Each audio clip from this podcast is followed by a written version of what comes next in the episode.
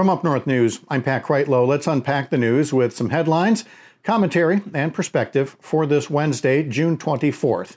Another 432 cases of COVID 19 have been reported in Wisconsin, and for only the fourth time in the past three weeks, new infections made up 4% or more of that day's total tests. The CEO of the Medical College of Wisconsin told a webinar audience he's seen preliminary signs that indicate the state might be backsliding in progress against the coronavirus. Seven more people have died of COVID 19 since Tuesday's report from state health officials, bringing the toll to 757. Of course, the story everyone's talking about, even in the midst of a massive viral outbreak, is about two statues torn down on the grounds of the state capitol in Madison Tuesday night, and a state senator who was watching the late night protesters uh, being beaten up by some of them as he took a video. We were the first this morning to interview Governor Evers when he arrived to inspect the damage this morning, hours before he activated the National Guard for tonight. And he didn't mince words to him. This crossed a line. He said it goes way beyond the peaceful airing of grievances protected by the First Amendment, and he fears it can hurt efforts to get a bipartisan agreement on a police reform package.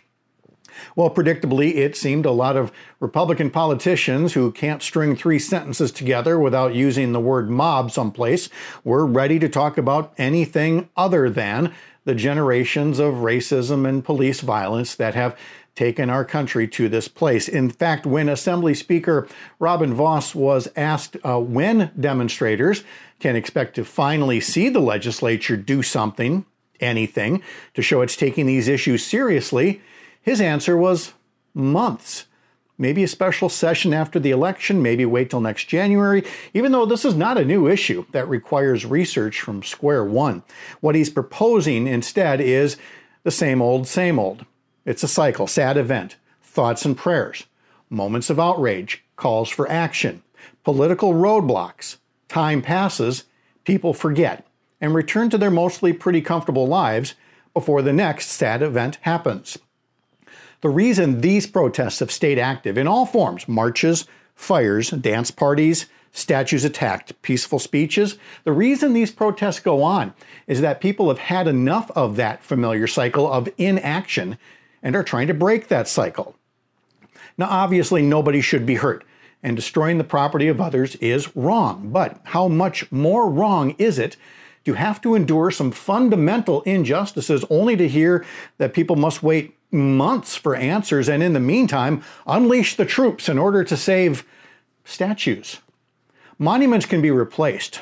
George Floyd cannot. Breonna Taylor cannot. Trayvon Martin cannot be repaired. Philando Castile can't either. Tamir Rice cannot be recast and put back on the playground where he was gunned down by a police officer. Your discomfort with broken windows and broken statues versus your potential comfort with nothing changing is the point these protesters are making to a legislature that gavelled out in early March for the rest of the year, and to the people who can put pressure on their elected officials now and not stay home on November 3rd. Our reporters will continue to follow all this and more over at UpNorthNewsWI.com. From the editor's desk, I'm Pat Kreitlow.